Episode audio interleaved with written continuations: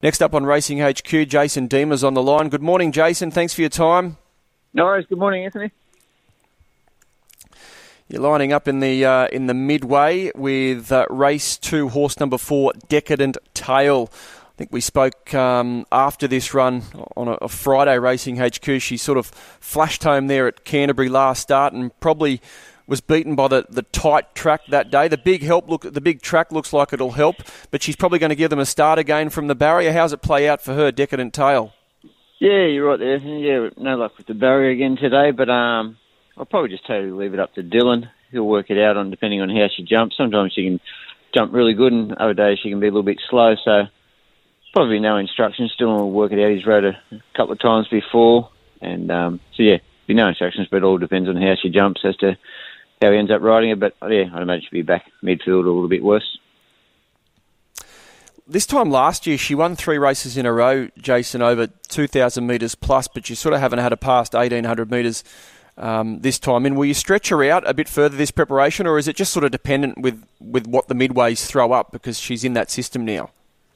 Yeah, um, I said, yeah, we got to 2,000 metres last time. I think we got out to maybe 23 or 2,400 there at Randwick one day. Mm. Um, yeah, she was just seemed a bit more relaxed last time in. Um, this time she's just racing just that little bit fierce. And actually, Timmy Clark rode her one day on the Kensington track over 1800, and his advice was that she didn't quite run it out. So since then, I've just kept it to these slightly shorter ones, and um, she seems to be racing very well over this distance. But yeah, we'll see how she goes today, and whether we separate separate a little bit in distance.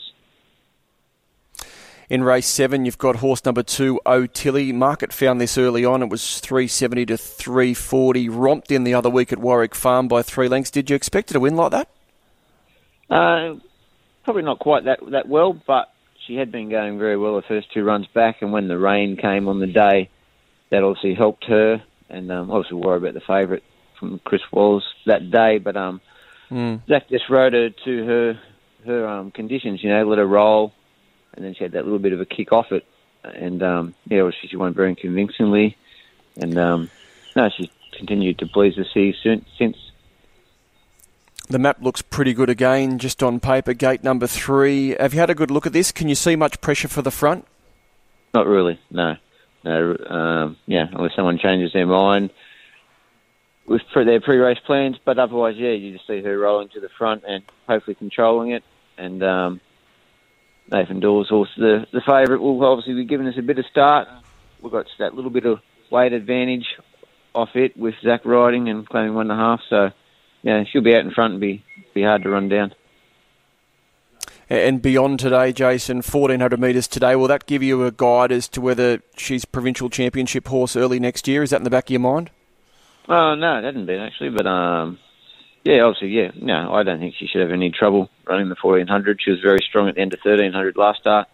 Last time in, we got her up to 1400, and um, but then again, this time in, she's improved and, and got stronger and probably racing the best she's ever raced. So, yeah, I don't think the distance will be a worry, but um, yeah, it's definitely something to consider. The provincial championship be a nice race to aim for. Does she still have a couple more runs left into this preparation? Obviously, dependent of if she gets through today well.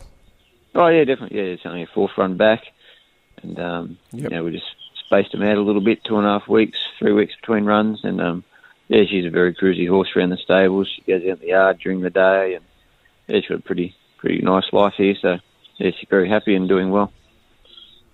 Terrific. All right. Well, best of luck with us. So that's O'Tilly Race 7, horse number 2, Decadent Tail Race 2, horse number 4. As always, thanks for your time, Jason, and speak soon. No worries. Thank you very much, Anthony.